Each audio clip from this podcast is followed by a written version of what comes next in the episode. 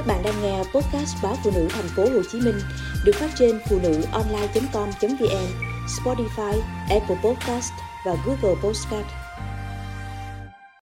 Chồng muốn ly hôn, bán nhà để trả nợ.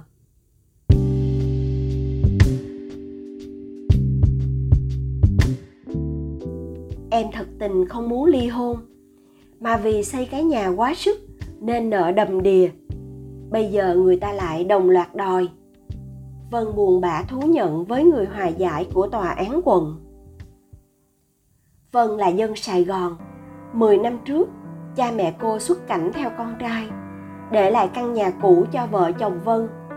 Khi con đường trước nhà được nâng cấp cao hơn nửa mét nhà vợ chồng vân bị thấp so với mặt đường.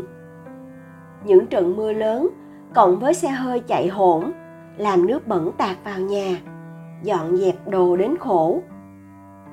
Ban đầu, Vân chỉ tính vay mượn chừng 200 triệu đồng để nâng nền nhà cấp 4. Nhưng tới lúc sờ đâu cũng thấy mục. Chưa kể nâng cao nền, thì trần nhà thấp lại, rất bí. Cô và chồng đánh liều, tính chuyện đập đi xây lại. Xây nhà là việc lớn trong đời. Với vợ chồng công chức đời sống càng đắt đỏ khó khăn thì cơ hội mỗi lúc mỗi khó. Vân xác định lần xây nhà này chính là lần cuối. Vậy nên, căn nhà cuộc đời này phải đủ các công năng, nhu cầu. Khi con cái lớn lên thì phải có phòng riêng. Khi nhà có xe hơi thì phải có tầng trệt để đậu xe. Hỏi ý bạn bè, đồng nghiệp, xóm giềng, một vòng đều được động viên, cổ vũ, phương án xây nhà lớn. Vân đứng ra vay mỗi người 100, 200 triệu đồng. Ai nấy vui vẻ giúp. Nhiều người trong đó có tôi nói đấy là tiền nhàn rỗi. Vân cứ cầm, không cần nghĩ tới lời lãi. Khi nào có điều kiện thì trả. Thế rồi căn nhà hoàn công trong niềm vui của vợ chồng Vân. Họ thế chấp nhà cho ngân hàng, vay một món tương đối để trang trải một phần vay nợ người quen nhà mới có một trệt ba lầu. Vân dành từng trệt, nơi dự tính sau này là chỗ đậu xe hơi, để cho thuê, mở quán cà phê. Mỗi tháng cũng có được 15 triệu đồng. Số tiền này giúp cô trả gốc và lãi cho món nợ ngân hàng. Tính toán của vân sẽ suôn sẻ. Nếu đại dịch và ảnh hưởng kinh tế hậu đại dịch không khiến chủ quán cà phê phải trả mặt bằng, đường nhà vân cũng vắng người nên treo bảng cho thuê hơn một năm nay chưa có khách mới. Lúc chúng tôi cho Vân vay xây nhà, thì đó là cục tiền nhàn rỗi. Nhưng rồi ai cũng lần lượt gặp vấn đề tài chính liên quan đầu tư, việc làm, thu nhập. Nên kẹt trước, kẹt sau. Ví như tôi, sau nhiều lần gồng hết nổi, đã phải hỏi lấy lại số tiền 200 triệu đồng cho Vân mượn. Có người nói, cho mượn tiền thì đứng, khi đòi tiền thì phải quỳ. Tôi cũng lường trước việc không dễ lấy được tiền của mình. Nhưng còn buồn hơn khi nghe vân chia sẻ những dông tố từ khi cô xây nhà mới. Đầu tiên là phí vận hành tòa nhà. Đừng tưởng nhà ở thì chi phí này nhỏ.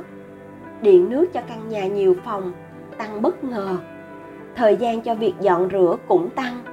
Sau đó là thái độ thiếu xây dựng của chồng vân chồng cô là dân tỉnh, vất vả ở trọ bao năm, tuổi trẻ. Nên khi có nhà đẹp, anh có tâm lý muốn khoe với bạn bè thành quả của mình. Căn nhà đón hết nhóm bạn này, tới nhóm đồng nghiệp khác của anh, kéo tới ăn uống, nhậu nhẹt. Họ mang chai rượu, ký trái cây tới, thì vân phải lo mồi sất bớt sang ban tính toán ở chợ và quần quật chế biến, dọn rửa ở bếp trong số các nhóm tới ăn nhậu. Cũng có đội ngũ chủ nợ, tuy cho mượn tiền không lãi, nhưng vợ chồng vân cũng phải lại quả, sao cho xứng. Vân từng nói với tôi ý ấy khi cô mời tôi tới ăn uống cuối tuần, lễ tết. Chưa hết, nhà rộng nên liên tục đón khách nội ngoại ở quê tới tá túc khi họ có việc tại thành phố. Lúc là khám chữa bệnh khi đưa con em đi thi cử học hành hay chờ xin việc căn nhà tiếp chưa hết lượt khách này thì lượt khách khác đã bấm chuông cửa có những người gặp nạn nằm viện nửa năm thì thân nhân nuôi bệnh cũng thay nhau ra vô tá túc nhà Vân 6 tháng. Khổ nhất là chuyện, từ khi có nhà to, vợ chồng Vân bị xếp vào nhóm người giàu. Ai cũng gõ cửa vay tiền, xin tiền từ thiện, quà cho người nghèo, mà không biết vợ chồng cô chỉ là công chức lương ba cọc ba đồng. Những cuộc gọi, tiếng gõ cửa xin đồ liên miên, từ họ hàng tới bạn bè và nhiều hoàn cảnh thương tâm. Nhiều thế kẹt đâu thể cứ nhắm mắt làm ngơ hay từ chối. Bản thân vân cũng là người thoáng tính lại lớn lên từ điều kiện tốt nên cô không đủ bản lĩnh nói không cũng chẳng biết cách quản tiền chặt chẽ. Rất nhiều nguyên nhân gây nên việc chi nhiều, thu ít, và mỗi năm vân thêm ngập trong nợ nần. Đáng nói, trước nay chồng vân chỉ việc đưa tiền lương cho vợ, rồi vô sự. Bây giờ, anh đổ hết lỗi lầm chi tiêu vung tay quá tráng cho vợ. Lúc bị đòi nợ, vân lúng túng một, thì anh lúng túng mười chủ nợ dọa dẫm, quấy rối điện thoại và tin nhắn. Anh về nhà trút hết bực dọc vào vợ. Chẳng biết anh nghe ai mà bày cách cho vợ chồng ly hôn để bán nhà chia đôi tài sản, giúp anh giữ được ít nhất 50% giá trị căn nhà, coi như giữ tiền nuôi con. Người cán bộ hòa giải tòa án vốn nhiều kinh nghiệm. Chị hứa sẽ tìm thêm luật sư rành rẽ chuyện nhà cửa nợ nần để giúp vợ chồng vân từng bước tháo các vòng dây nợ. Theo chị, có thể cũng phải bán nhà to thay bằng nhà nhỏ. Nhưng vợ chồng nên hủy đơn ly hôn để bình tĩnh cùng nhau gỡ rối. Chứ theo cách của anh chồng, có khi vừa mất nhà, vừa tan nát gia đình. Vân và chồng nghe phân tích thì gật đầu trong hy vọng.